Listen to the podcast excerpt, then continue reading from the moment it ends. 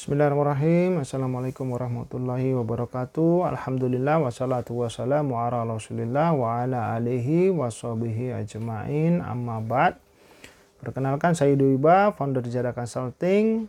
Kali ini kita ada di podcast Ziyadah Consulting, Ziyadah Podcast yang berisikan mengenai hal-hal yang diperlukan oleh pengusaha muslim agar bisnisnya bisa dikelola dengan mudah, menghasilkan profit, bertumbuh, berkembang, bertahan, berkelanjutan, dan terus menerapkan syariat Allah Subhanahu wa Ta'ala. Sekarang kita berada di episode 79,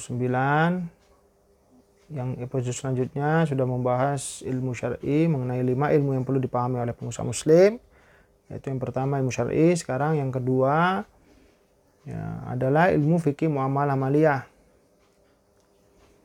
yaitu fikih mengenai syariat, mengenai aturan bagaimana kita melakukan kegiatan bisnis kita sehari-hari.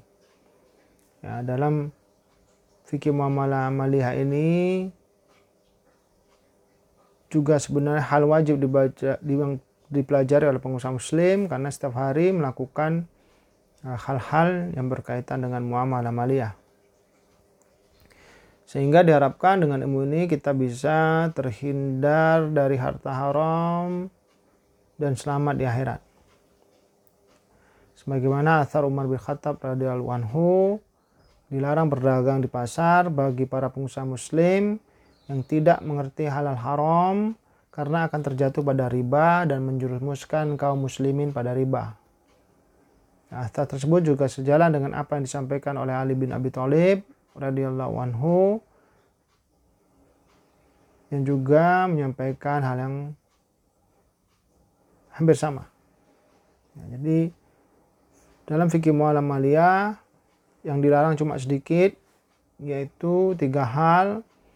Tidak boleh adanya riba, tidak boleh adanya kezaliman, dan tidak boleh adanya gharar. Ya, riba ini bisa timbul dari akad jual beli atau dari akad utang piutang. Kemudian yang gharar itu adalah gharar yang dimaksud para ulama adalah gharar yang besar yang tidak bisa ditolerir, yang akan menimbulkan kerugian pada salah satu pihak. Begitu juga kezaliman, ini jelas akan menimbulkan kerugian dan permusuhan dari kaum muslimin.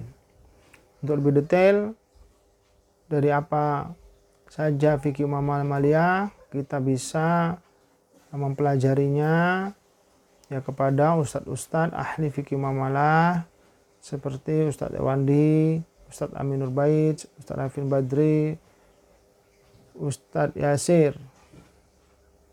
Hafiz Ta'ala, ya, di online maupun di offline.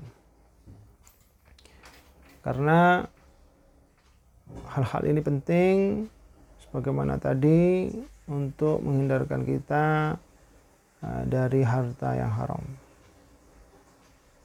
Semoga kita terus bersemangat mempelajari ilmu fikih muamalah agar Allah Subhanahu wa Ta'ala selalu memberikan keberkahan pada bisnis kita, menghindarkan kita dari harta haram, dan menyelamatkan kita di akhirat. Saya akhiri podcast kali ini. Subhanakallahumma bihamdik, asyhadu an la ilaha illa anta, astaghfiruka wa atubu ilaik. Assalamualaikum warahmatullahi wabarakatuh.